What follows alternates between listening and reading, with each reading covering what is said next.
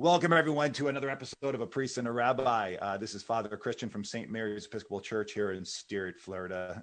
And next to me is the man who really runs the whole show here, the man I look up to. He might be 4 feet shorter than I am, but I look up to his wisdom. It is Rabbi Matthew Durbin. Hey, buddy, you ready for another one of these? I'm always ready. I think it's going to be an exciting one today. Why is you always say that? You always say it's going to be exciting. Now, why is today going to be exciting? You either say it's going to be exciting or interesting. Because, you know, we have a great guest on for today. We are also tackling an issue and a concept that is rooted in the Bible, in looking at, you know, sabbaticals, looking at, you know, the ability of to release burden, to release debt, to release, you know, the challenges that persist in our society. So I think it'll be a very interesting conversation. I'm really excited. Are you talking about the Jubilee? I am talking about the Jubilee. Okay, guys, today we're talking about the Jubilee, and we're going to bring in a jubilatory kind of person. He looks like Billy Mays Hayes, but he is our own Billy Campbell. Bill Campbell from the Episcopal Church Foundation just flew in on Zoom Airlines. Brother, are you elated? Are you excited? Are you nervous? Are you just doing this because you're a friend of ours, and that's why you're on the show today?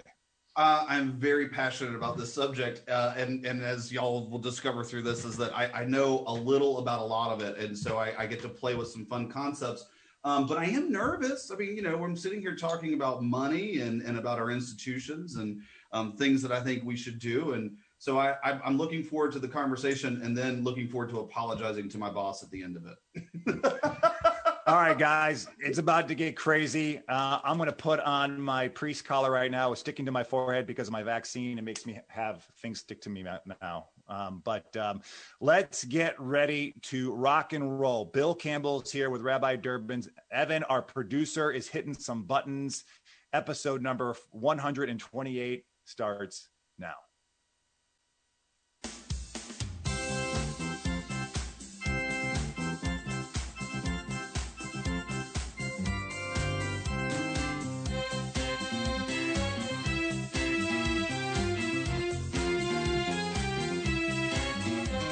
A priest, a rabbi, a priest, a rabbi, a priest, a rabbi! The opinions you hear from on this show do not represent WSTU, since they probably regretted over allowing the show on the air in the first place. Nor do they represent Temple Beit Chaim or St. Mary's Episcopal Church, since they also wonder what the heck they did when they called these two men to lead their respective congregations. On that note, sit back, relax, grab your Bible or Torah and enjoy another episode of A Priest and a Rabbi. All right. Good morning, Stuart, Florida, and from all those around the world. As you know, we are huge in Yemen on our podcast. If you think I'm lying, check the stats. This is Father Christian from St. Mary's Episcopal Church. Next to me is the gorgeous, the most handsome, most uneligible bachelor rabbi you have seen, because he is married to Rose Durbin with three beautiful daughters. My friend who left me last week, you are back. Rabbi Durbin, welcome back to the show, brother. I missed you so much. Thank you. It's been a while. I've missed seeing your shining face. I just want to make sure you paid your Wi-Fi bill this week, because the other week when you were on, we lost you like three times. And if...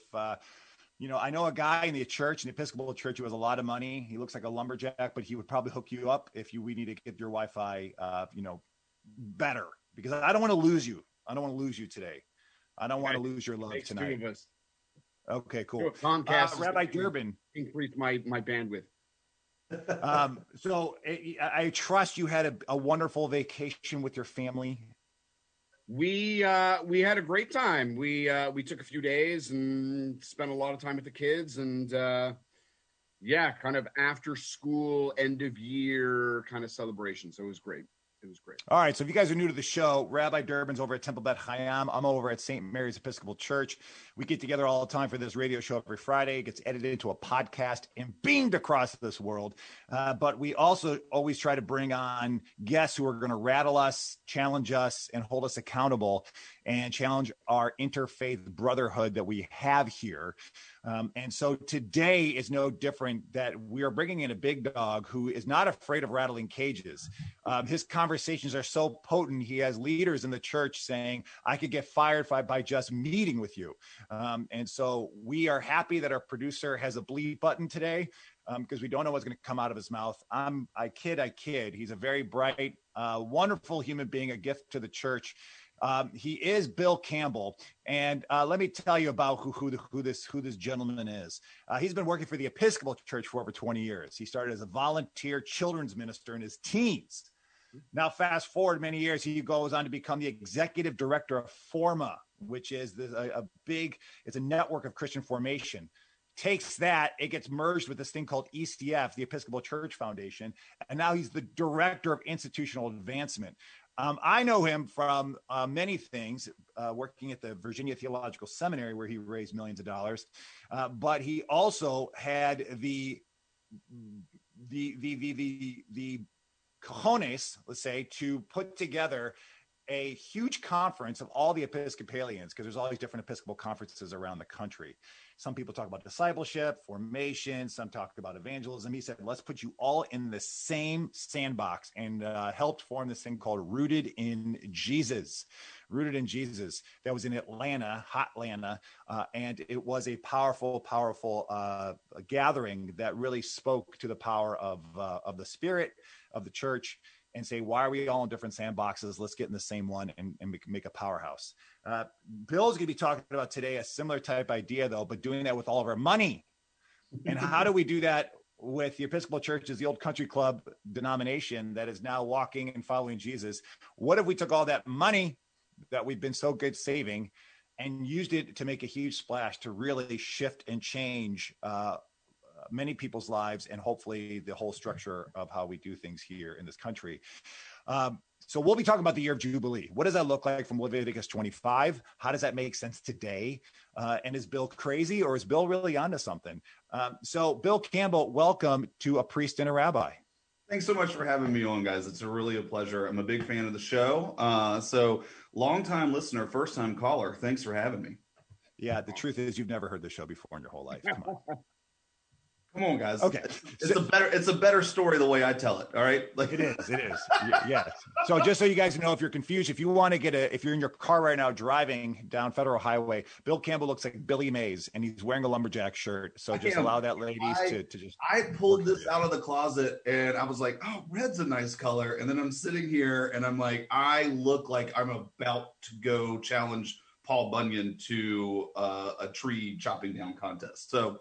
Yeah, really with a flaming lion behind you on the wall. This lion has just a flame coming. That's a painting by a friend and colleague, Roger Hutchison, and it's beautiful. I love it, and I love being able to sit in front of it and do my work. My since the pandemic started, my wife is now working from home, and she kind of took the office, and so I have to sit at my dining room table to do my work. So, well, yeah. So Lumberjacks and Lions will be the third chapter of your memoir. The fourth chapter being When I Was Billy Mays. So, all right. So let's first parse out this idea of the Jubilee. So, Rabbi, we're going to lean on you on this one. When people talk about the year of Jubilee from Leviticus 25. What does that all entail, and why would that have been created in the book of God? I mean, I think first, as you said, I think we need to parse out the word Jubilee, right? In Hebrew, we use the word yovel, which means it's the end of a cycle. And we would say that the cycle is a 7-year cycle, so that at the end of that cycle, all debt, so to speak, is released. So the debts that would be released would be, you would free Hebrew slaves, those in prison would be freed, all debts would be released and forgiven. So all of this stuff in terms of trying to improve in some way and have some relative calm within the land itself. But yeah, the Jubilee year being the end of the 7th year going into the 8th year, having that opportunity to cancel all debts. Okay, so you cancel all debts.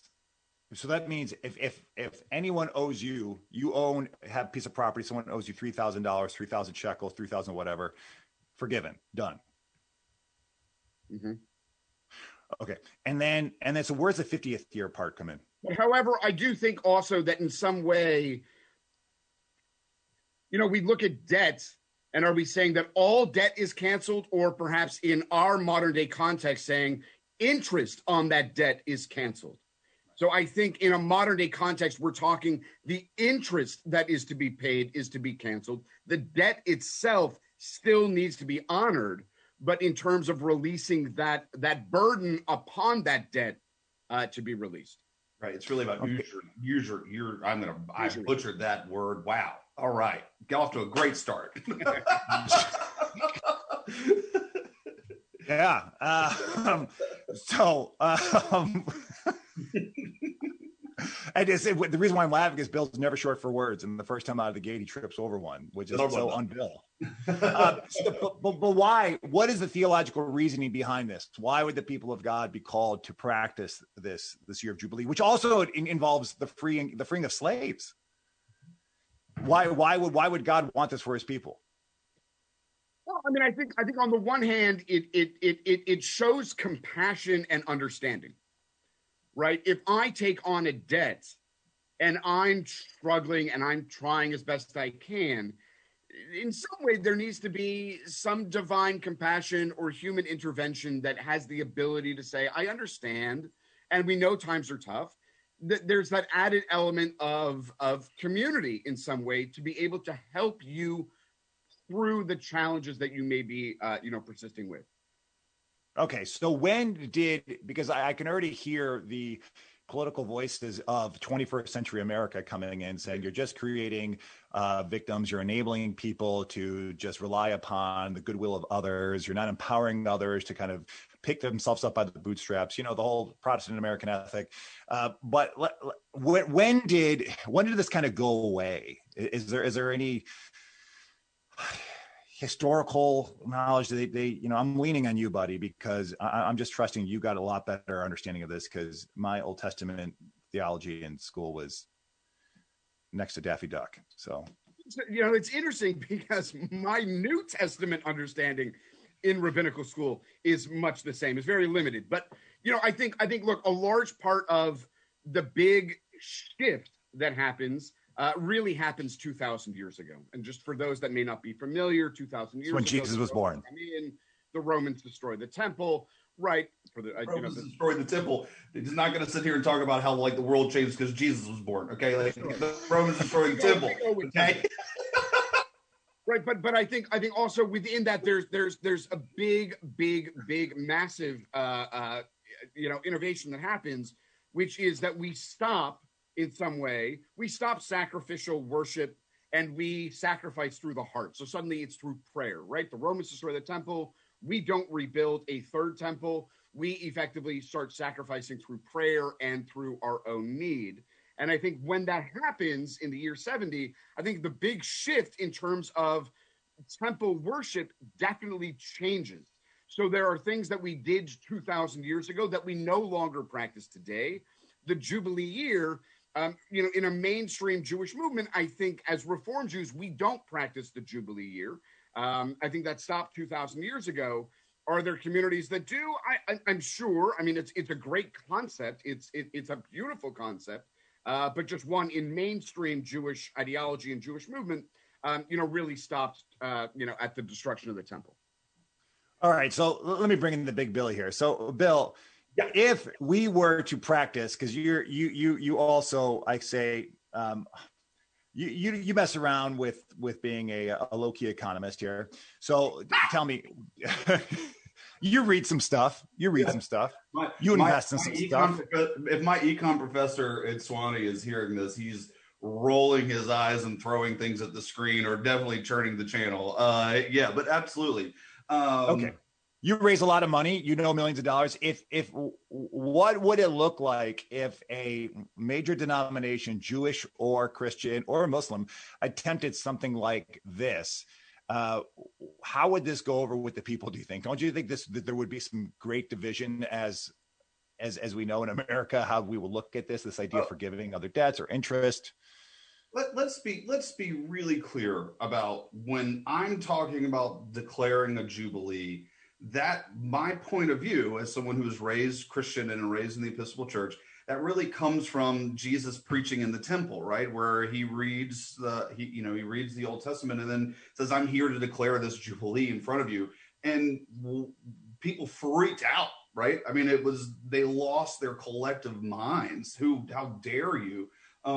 If we were to, as a denomination or as just the, as all of the Abrahamic traditions were to pick up whatever version of this Jubilee that we have, which we all have a version of it. I once got into a car accident and lost my vehicle. A man from Turkey who was in Richmond, Virginia studying, he was like a captain of the police force in, I've been to the city and I can't quite grasp it right now, but he basically gave me a car.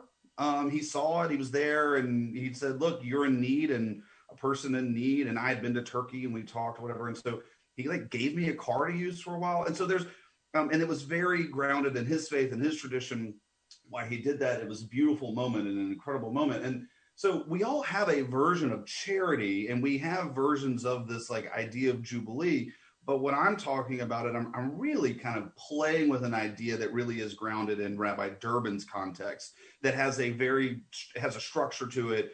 Jubilee is a real thing. And so, and I have to just kind of admit that there are ways in which I'm playing with an idea. And why am I doing that? It's because, look, over time, all of us are involved with institutions that have been supported by people from generations past. And those people donated and gave and left money to our institutions in good faith, that we would be here, that we would utilize those resources to support the ministry and work and life of these institutions going forward. Well, as we look at the landscape of religion in America, right, and more globally, we have to start asking ourselves tough questions, like what is the role of the institution? And we can even talk about secular institutions, for this matter, in this culture we're in right now. When so many people are anti-institutional, what is the role of the institution? And so the question that I'm asking is like, okay, how can institutions, especially well-resourced institutions, play a more active role in the daily lives of the communities in which they're grounded, right? So, this idea of, we've heard of congregations, this one of my favorite stories is in Alabama. A congregation in Alabama just bought up all the medical debt within 40 square miles of their congregation. It wasn't targeted to people who were Episcopalian. They just bought up all the medical debt and forgave it. And they were able to do that because they were able to go and talk to these debt collectors and say, look, we're gonna offer you 20 cents on the dollar for all your medical debt, and it's gonna go away. That, in essence, in my mind, is a form of Jubilee. Now, I say that with all respect for the idea that, like Rabbi Durbin, as you just described, that's not really like that's a little different. But there are things that we can do with our stored wealth, right?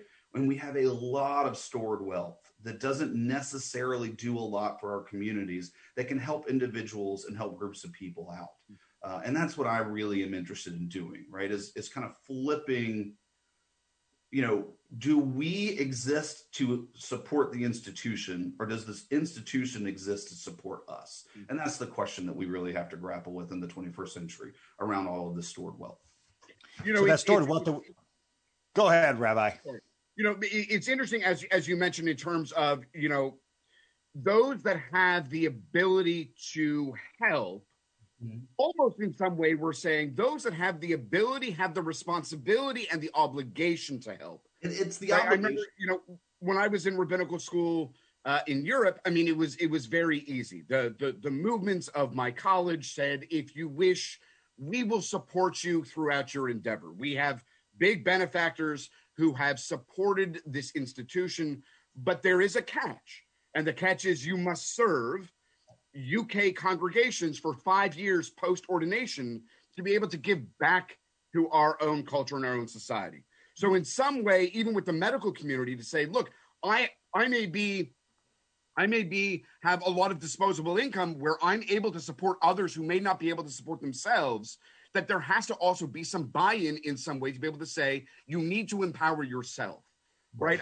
900 years ago, a very famous sage by the name of Maimonides lived in Spain and said the same thing. There are 8 levels of giving, each one higher than the next. And the most important way of giving is not just to give, Father Anderson money, to give him a loan so that he can best empower himself to learn, to work, to get the skills to empower himself. Right. And I think that sometimes in life, like it or lump it, sometimes we need to put back our pride and to be able to put forward and say, I need a little help. I need a little assistance. I need help within my community or within the wider community. And those that have the ability to help empower others to really strengthen themselves so they can also empower others in our society. Yeah. I think it's actually a beautiful concept. It is. And I don't have my best friend graduated from the Naval Academy. And so he owed the Navy 7 years after coming out of the Naval Academy. First of all, the Naval Academy is one of the greatest educations you can get in the world. It's incredible. And so I have no problem with that. People who graduate medical school and go and do 10 years in Alaska, first of all, it's a great TV show made about that, Northern Exposure. But second of all, it's a good idea. But I get in a lot of trouble talking about this within my own denomination because I drive people crazy, especially, I'm a fundraiser, right? I raise money for institutions. And so some of my colleagues get a little crazy about these things. But the question that I have around stored wealth, around reserve funds is, are we the wise squirrel putting nuts away so that we can survive the winter? Or are we the Tolkien-like dragon hoarding treasure and never letting anyone near it? Which one are we? And obviously the truth is somewhere in the middle, but at some point, we as, especially these large denominations and large institutions, we have to admit that we have more resources than we have time left, right? And I don't want to be fatalistic. This is the Episcopal Church isn't going anywhere. We're not, but we do also have to be realistic. We have to acknowledge reality in order to solve the problems we face, that our numbers are dwindling. We have all of these resources held. What then shall we do? And I think that we need to be having substantive conversations around what is the point of stored wealth that was meant to support an institution that is crumbling and failing, right? So then what? Then what do we do? And I think that there are ways in which we can enact a modern version of the Jubilee that could really help people. Let's forgive the student loan debt of all lay and clergy staff of the Episcopal Church. Let's forgive the medical debt of all communities surrounding Episcopal congregations. And it doesn't have to be the Episcopal, whatever, but we need to start having these kind of strategic conversations around what do we do with the stored wealth. We just have to. There was a great comment I heard one time at I think it was a conference, Evangelism Matters, where I asked one of your colleagues, Bill, and who's in big lay leadership in the church. I said, so what's the issue with the Episcopal Church? Why can't we budge in the 21st century? What's going on? And why do the numbers keep on dwindling? And she said, it's because the church is can't get past Good Friday. And so what she meant by that, and Rabbi Durbin, is that the idea is that on Good Friday, Jesus is crucified, he's died. So we're just sitting there thinking about the potential fearful death of the church. So we're hoarding, we're trying to save, we're preserving. And she's like, you have to go through Good Friday and say, some things are going to die. Let go of it. Because if you are a true Christian, you believe in the power of the resurrection. There's new life, which is going to look a little bit different. You still got the stigmata, but it's going to look a little different, but it's going to be better. And so her idea was, as Episcopalians, this historic congregation, we're still holding so much onto this institutional past that we're going to hoard, we're going to hold on to it, and we're going to miss the movement of the Spirit that's trying to change and recreate what we could do for this current generation and future generations. And so you do have churches that have these huge endowments. You have institutions that have enormous endowments. And to Bill, to your point, it's like, so are we holding on to it because we're so afraid of this huge rainy day that's coming and we got to hold on to the past? Right.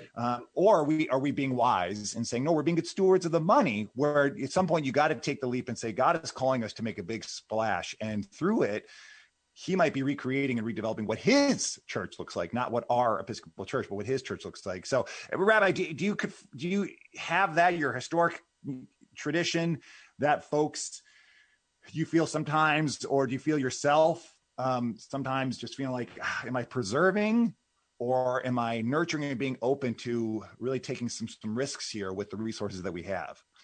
I mean, I think in some way too, you know, when we unpack is understanding, you know, maybe we're conflating too many issues together, which is possible, but there's also that understanding, right? If I endow an institution, right, whether it be a synagogue, whether it be a church, a mosque, right, any religious institution, what am I really doing? Am I doing it for myself? No, I'm doing it for the generations that are there, the subsequent generations who are not yet born, so that they know that they always have a home to worship, to pray, to access, and to be part of, right? I think that when we look at it, that it's such an amazing, enduring gift that empowers so much. You know, look, we live in a world today where it costs money to run an institution. We got to spend money to make money, but at the same time, you have to find that balance within spirituality and connection to be able to make it powerful and meaningful. And I think with that ability to be able to allow others to be free of some constraint and some burden upon themselves just makes such a huge impact that I mean, even beyond words, I think, in terms of the greater, more impactful impact that it makes around the world. Yeah. All right. So this is good. When we come back in the second part of the show, we're gonna dip deeper into this. We're gonna take a break, so we get a breather and hear from the people who make this responsible. Good benefactors like Bill Campbell, who'll probably support the show after he gets off it. And when we come back, what does it look like if denominations, churches, synagogues, mosques went a little bit for broke, took a big leap, as Bill's talking about? Because are we at a place, at least in American religion and historic religions, that it's either, you know what, or get off the pot? Like, go all in or just die the slow death. Because some people in the Episcopal Church would say, we only got another 20 and 30 years left if we keep on doing what we're doing. Maybe we could have another 1,000 years if we take a big risk and we're not afraid to sell some stuff, go for it, go for broke. But we're going to get into that. It's a little futuristic talk here on A Priest and a Rabbi. We'll see you in just a couple minutes.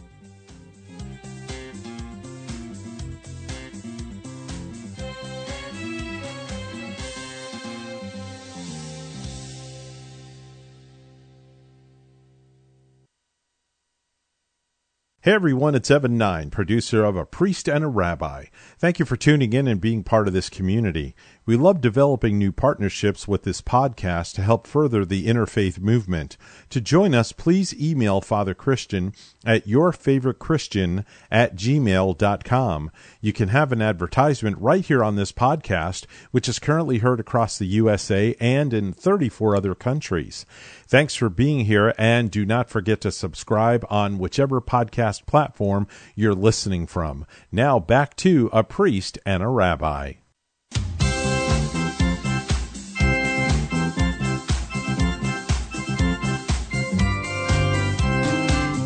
Welcome back to the award-winning Priest and a Rabbi radio show with Father Christian and Rabbi Durbin. Let's get ready for the second half of the show.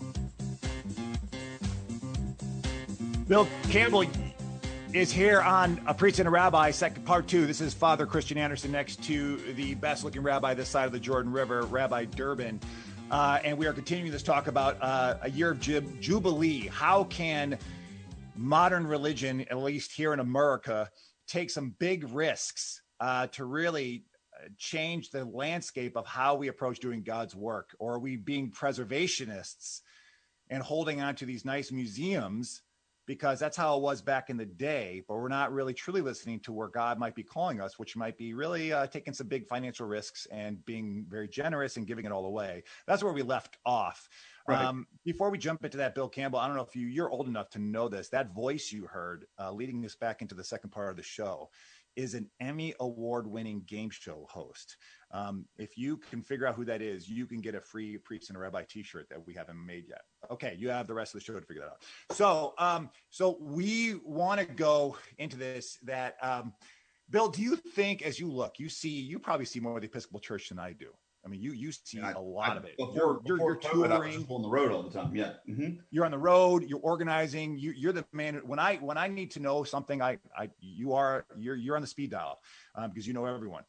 Do you think that our blessed denomination, and maybe let's say all mainline denominations, and Rabbi Durbin, I want to hear your point on this too, have a tendency to be more preservationists as opposed to innovators, or what's the word I'm looking for? Yeah, let's talk about conservatorship, right? So it's conservation, not conservatorship. Forgive me. So conservation, right? So we have a conservation mindset, and for good reason. You went to Virginia Theological Seminary, and so which is a wonderful seminary where you got excellent Old Testament education. And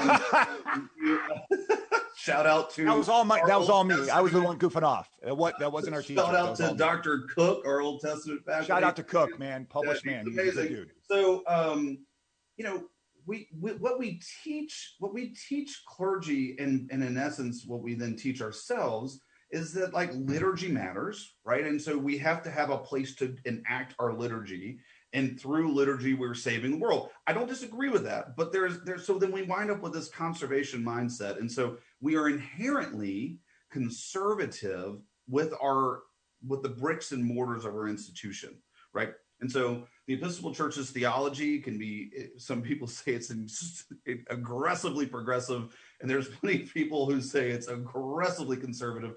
And so we have this middle way of the Episcopal Church, and proud we are of all of that. Rabbi Durbin, what you said like right before break is really important, because yeah, there is a sense with which, my grandmother gave money to the Baptist Church in perpetuity, so that the Baptist Church at the end of Walton Way in Augusta, Georgia would always be there, right? And so now First Baptist Church in Augusta, Georgia's got like 20,000 members, and it ain't going anywhere anytime soon. But we have a real problem in the Episcopal Church, and we're not the only ones. I'll speak about the Episcopal Church, where we have endowed churches with lots of money who have like no parishioners. They no longer need a building, but this money is stored up. I mean, there are congregations in my state, in Virginia, that have like 3 clergy and 5 parishioners, right? I mean, and so like, it's because they have this endowment. And so my worry, right? So we were talking about fear earlier. My fear, and this is going to be kind of dark, so just hold on, is that, when I drive around the South where I'm from, I go through these old communities where nothing exists anymore except like, like the chimney stack. You know what I'm talking about? Have you ever driven through and like all that's left of a house is the chimney stack? Right. Our endowments in the Episcopal Church are going to be the chimney stacks. That's it. That's all that's going to be left of some of these places. And my hope is that we have some way of breaking out of this mindset, right? And so like, Christian, I think you mentioned the rainy day. I mean, the kind of talking point I always get to is that like, if we can agree, and not everyone does, but if we can agree that a lot of our reserve money is a rainy day fund, what storm are we waiting on, right? We've seen the absolute crumbling of faith and institutions in this country, and not just here, in other parts of the world. People don't believe that we're relevant. People don't believe that we have anything that can help them. They come to us, especially in the Episcopal Church, they come to us to baptize their babies, get married, and bring their grandkids in every once in a while. And like, that's kind of the rhythm we're in. Well, what do we stand for if we don't stand for something that is rooted in Christ, which is why I love this idea of Jubilee, right? So when I talk about these things and people, and particularly like my family who still lives in Augusta, Georgia, is like, well, that sounds like socialism and communism and all these things. But like, if only we had this idea that was grounded in an ancient faith, grounded in the words of Jesus and clearly biblical, right? Well, we have this idea of Jubilee, right? And so we have this, we do have a biblical command to do this work, but not necessarily, as Rabbi Durbin pointed out at the beginning of the show, not necessarily exactly in the way I'm describing. It just so happens that I belong to a denomination that has the ability to do this, right? We have the ability to do what I'm talking about. So. If you were going to, someone said, okay, Bill, what would be, if we were going to do that, give me a 10-year plan. What would that look like? If we could go all in, the denomination says, we want to make a big splash. We only have 30 years left. And we feel like the Spirit is calling us to do something large. Stop playing it safe, because that's where God is calling us. And if that folds all of our money and we close up shop, so be it. If that leads to something really amazing and powerful, makes more disciples, and the church takes a whole new look, great. But we're all in. What would be the first? What would that 10-year plan look like? Well, or even the first step? Let's just admit the way institutions and bureaucracy works and say, so the first thing we do is we convene a study group to study the problem. And while all the people are in the middle of that study group, we give them lots of work and give them lots of time and pull lots of people together so that we can seal them in a room and lock the door. And then while they're doing that, look, I mean, you know, there's other places that have already done this work. There are things that we can do to study, like, okay, how many people in our neighborhoods and in the communities surrounding our outpost, right? Let's think about where the Episcopal Church is and think about us as outposts. Around our outpost, how many of them are suffering from debilitating student loan debt, debilitating medical debt? I haven't even talked about credit card debt. I think that's a bridge too far. I don't think that we as a country would all rally behind just like erasing credit card debt. I would personally love that. It would be great, but that's probably a bridge too far. But student loan debt and medical debt would be pretty powerful, right? And then, you know, we just need to have a few conversations with a few different types of economists to say, okay, what is the net positive, net negative around this, right? And so what would this do to the economy? And we're already having a large conversation in our country around student loan debt, erasing student loan debt, and that's become a political conversation, and that's unfortunate because it's well within our power to do it. And we should be having a substantive conversation about it, whether or not it's a good thing or not. But medical debt is a great example of something that I think is probably not, like, I think 20 years from now, we as an entire country will look back on the way in which we handle medical debt and think of it as a sin. And if you are Christian and you espouse a Christian ethic, you probably can't really clear your theology with what medical debt looks like right now. I'm going to get hate mail over that, I'm sure. But, you know, look, well, NYU medical school would line up with you, right? It wasn't NYU medical school, the one that said, we want to contribute to make it a free education because we're just producing doctors who have to go into specialized medicine in order to make money. And we need more doctors out there who are going to fight the good fight for the common man, right? And not just for all these specialized. So have no medical debt. So therefore you produce doctors be like, okay, great. I'll go be a pediatrician because that's student loan medical school debt, right? But like, what I'm talking about is like someone's kidney fails in this country, right? And they go on dialysis and they lose everything, right? And even if they have health insurance, right? That's a problem that we don't have a good solution for, because universal healthcare is a political issue. Healthcare is a political issue. And then what have some churches done? They've just gone and bought up all medical debt that's in collection and forgiven it. I think that's a radically wonderful Christian idea. And I don't think it has to just be a Christian idea. And I think that there's such added benefits at the end, because, you know, even, you know, Father Anderson, you mentioned it as well in terms of productivity, right? If I work with this yoke and this burden on my shoulders, am I really going to put 100% of myself into it? Or am I always going to have that thing on the back of my shoulder weighing me down, knowing This is too overwhelming. It's too much, as opposed to being able to do the craft and the talents to which we have to really inspire and make the world a better place, whether it be through medicine, whether it be through education.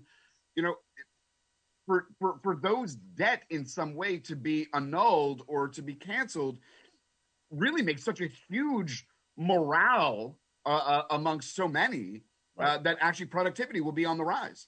I mean, it's the same analogy that we would use with, France's, work week. I think when you look at the UK and you look at Europe, they're on a 40, 45-hour work week. I mean, France has come out and said, we do 30 hours. That's it. And what do we see? People spend much more time with their families. They're sleeping better. They're happy and excited to go to work, right? Its productivity is actually like 120% much better because we've lowered in some way the expectation.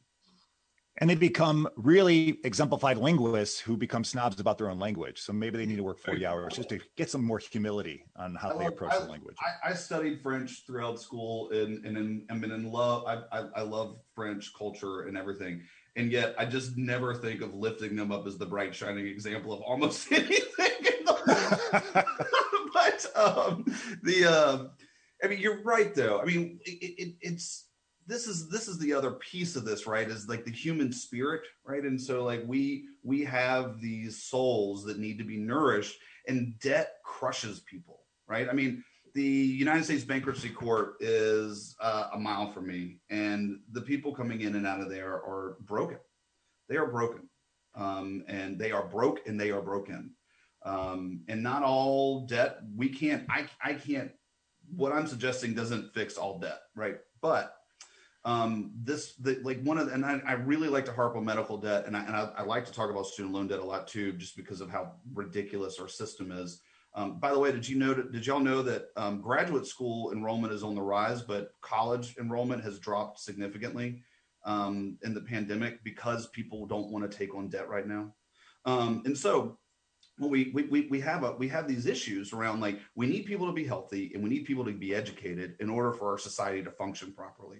But we have systems that penalize people for getting educated and getting healthy. And so that is not like, there's no partisanship in that. Like, we want a booming economy. Let's educate people and get them healthy, and let's get them healthy without destroying their mental health. Right. We can't have productive workers if their mental health is in the gutter. We know we have a mental health crisis in this country. We know we have, we have an economic crisis with soldiers returning from war and our veterans. We have a mental health crisis with our veterans. Those two are related. We know they're related. We don't seem to be willing. We don't have the will to fix it, to do something to alleviate the stress and burden.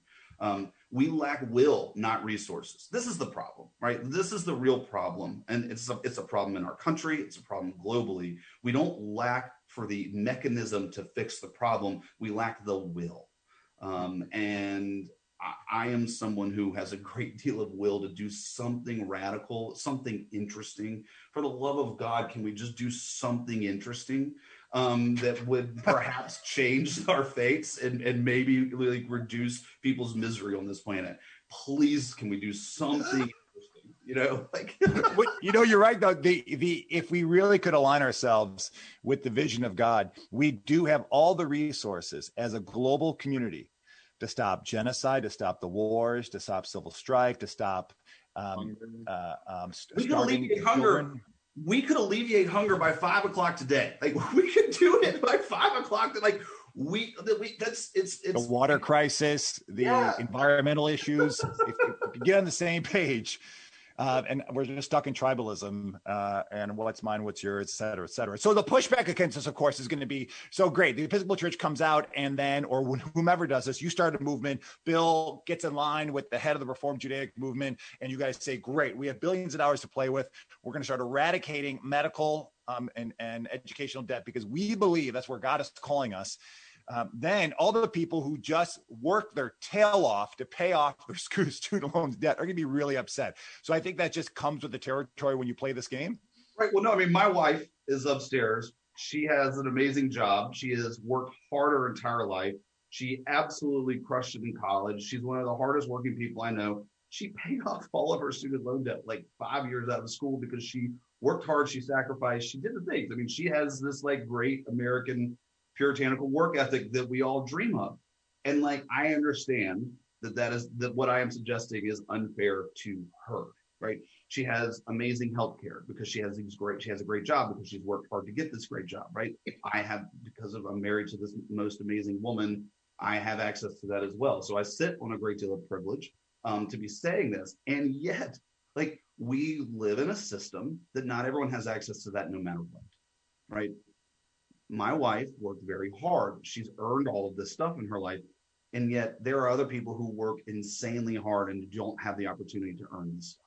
And so we just have to be willing to say, yep, laborers in the vineyard, it's not exactly going to be fair, but it's going to be right, right? Like, fairness is overrated. It really is. It's not the kingdom of God. There's nothing about the kingdom of God that's fair. Life isn't fair. I mean, we love telling people, well, life ain't fair, right? And like, what's the other one? That's the other one that was being screamed out all over the place on January 6th, F your feelings or whatever. Life's not fair, whatever. But then when we actually talk about doing something that probably isn't fair, but is right, everybody, well, that's not fair. Well, I mean, yeah, it's not fair, but it's right. It is meet right so to do, and it would be a blessing. Rabbi Durbin, if you would allow me, it would be a mitzvah. It would be a blessing. It would be a great thing in the world, but it's not fair, and I don't care about fairness in this context. Rabbi, what's your take on this? So this idea, yeah, I'm with you, man. I mean, that's the big part of when you're pastoring to someone, you start right there. The life, I mean, fairness is overrated. It is. So, but where do you find God in this? Whatever conflict you're in, whether it's health issues, so right. You lost a life, you did something, life can suck sometimes, but right. God is in the suck. And so that's what I think. I think it's also the ability to recognize and to validate that, you know, so often we don't validate the fact that, you know, sometimes life is unfair. Sometimes things don't go the way that we hope. You know, is that God? I mean, in my mind, yes. You know, we have to learn the path or the ways for ourselves, which would be very different from individual to individual. But I think that there's something there of acknowledging, especially, you know, in, as you said, in a pastoral setting, you know, I've gone to visit many people. I've gone to visit people where they say, look, I'm actively dying. Why is God doing this to me? I've lived a good life. I've done this, I've done that. I don't have an answer for you. Right. I mean, all I can do is I can pray with you. I can listen to you. I can validate your concerns. And I'm empathetic. Yeah. Sometimes life sucks. But also, maybe there's the way of looking at it as, although life is challenging and life throws us lemons, how do we make lemonade? How do we take that negativity or that challenge and put it into a positive? And I'm not not trying to minimize the words, because sometimes it's just not possible. And sometimes I think that we are stuck in some way. And you know, to go back on that Jubilee, how do we release ourselves from our own burden? Right. I think that's what I like about Bill, is that Bill's saying, I think, at least in my denomination, sometimes we play small ball. We just play small ball. We're okay with the base hits. And when I saw Bill and his team put together Rooted in Jesus, which got together all these big 5 major conferences, I was like, finally, we're swinging for the bleachers. And that took a tremendous amount of work and political savvy and funds and getting Bishop Barber there. I mean, the whole thing was incredible. It started a new movement. It put a, wow, COVID. We can make a change, a difference. But so that's what I'm thinking, that we need to start swinging for the bleachers. It's forget the small ball. You know who does this really well? Evangelicals. Evangelicals swing for the bleachers, whether you like it or not. They are outside the box, creative, innovative. They don't care what you think. They're going to hit a home. They're not going for a base hit. Forget it. They're not afraid of failure, because I hate this like B school talk within our denomination that comes with, but they do have an entrepreneurial mindset where like churches fail. We try and fail, and that's okay. There's no problem with that, right? I mean, some of these leading evangelical pastors started like 7 churches before they got to the one that's working right now, right? And that's just not a problem. Like, they don't go, oh, well, that failed. You are no longer worthy because of failure, right? And our denomination does not reward failure at all, right? And so what we wind up doing is we play prevent defense, right? Which is, right. If any of y'all watched The Good Place, one of my favorite characters on the show said, the only thing prevent defense does is prevent you from winning. And so, you know, I mean, we have to have a different mindset for this. I love it. It's so true. Is your religion, is your house of worship, let me ask you this right now, playing prevent defense out there? Is it just trying to do enough to get by so everyone feels loved and good in their little community, but in 20 years, it might be gone? And what's the impact? I mean, I think the impact always is, we think about this at St. Mary's. If St. Mary's was to get plucked up and removed from Martin County right now, would anyone miss us? Would anyone miss us? Are we making that big of an impact upon the community that surrounds us? Or are we just a country club for ourselves? But are we really doing the things and risking enough where people are being served and loved by God, and we're hitting big, big benchmarks that are needed in Martin County? We felt the pain in Martin County when to go on there and do it. So we're constantly trying to ask ourselves there, to humble ourselves and to figure out what risks, what big challenges do we need to take? But I think the rabbi's coming with something big. He's up at the bat. It's interesting, Father, as what you said. Would anyone in Martin County notice if St. Mary's was no longer in existence, right? You guys have Mary Shelter. You have started something in this county that is well ingrained, that is an important service for the community, whether it be the Christian community or the wider community itself. Yeah, your absence would definitely be felt because of the work of previous benefactors to ensure the fact that this institution serves for a purpose and for meaning for all who enter. I'm with you. Thank you. But you hit upon a good mark, which we don't have time to delve into, which is we're losing the greatest generation, and we're losing another generation that believes and supporting it, the believes in the institution of the church, the historic part of it, and they will give their will, they will give their money, they will tithe. And now we got some new generations who are like, oh, this is cool, and they'll throw a couple bucks in the plate. So it is, let's be fair to Gen Z, which is what you're talking about. You're not actually talking about millennials. You and I are millennials. We have kids now. Millennials are all old, and everyone needs to get off beating up on millennials. Gen Z looks at problems in a different mindset. One, they're walking into a world that is an absolute cluster of their creation, right? I mean, this is like pre-World War II. It'd be like turning 20 right before World War II. How would you feel about that? So, what we have to show them is that the role of the institution, that institutions have a positive influence in the world and in their lives, not a place of like, we're not a bunch of dragons hoarding wealth and making everyone miserable, right? That's not what institutions are. And we have to show them, we have to be good, we have to have good faith on ourselves to expect good faith from them, to show them that like we can help, we can do things, be part of the institutions that can actually make a change. Billy, this is so good. If people have been like, man, I like this Billy Mays guy, are you on the socials so people can hear more of your incredible thoughts? I'm a lurker on pretty much all social media. You can find me on Facebook. You can find me on Twitter, Instagram. I'm Campbell Family Values. I posted like the entire time that I've been on Instagram. On Twitter, I think my Twitter handle is like Campbell01, or I'm like, I don't know. Anyway, it doesn't matter. Look, find me around. You can go to the ECF website. It's ecf.org. You can find me there. You can always reach out to me there. I'm happy to keep talking about this stuff. I mean, it's important, it's valid. And then also, if you're an institution or you're a congregation and you want to talk fundraising, I'm happy to sit around and talk around fundraising and strategy. And then the Episcopal Church Foundation has amazing resources at your disposal around ministry, Christian formation, planned giving. If you have an endowment that you won't manage, we do endowment management, and we do it with an ethic and with a real spirit, with the Holy Spirit behind us. And we love the work that we do. So please. Bill, thank you so much. I will attest it. St. Mary's did reach out to you guys when we started to really delve deeper into our Heritage Fund / Endowment Fund, and you guys sent an incredible amount of material. So it is good stuff. It's real good stuff. Thank you for being on the show. Thank you for comping the ticket for Zoom Airlines and flying in today. Thank you to your wife for allowing you just to be you. And we pray for her every day. And she needs the prayers indeed. All right, everyone. This is another episode. If you missed any part of this episode, you can always go on to the podcast. And we'd love for you to subscribe to the podcast. And even if you can't stand us, please leave a comment saying how much you can't stand us, because that helps our analytics. because as Cardi B says, even my haters make me big. So why did I give Cardi B a Southern accent? I don't know. But anyways, Rabbi Durbin, I know you got exciting stuff. You guys go see Rabbi Durbin over at his temple. Go pray with his community on this day of Shabbat. Shabbat will start soon. And for everyone else, come on over to the Episcopal Church here on Sunday. You can even come to the 9 o'clock mass, which is the happy clappy evangelical like mass, or the more traditional stuff at 10 a.m. All right, everyone. We love you. God bless you. We'll see you on the flip side. Peace.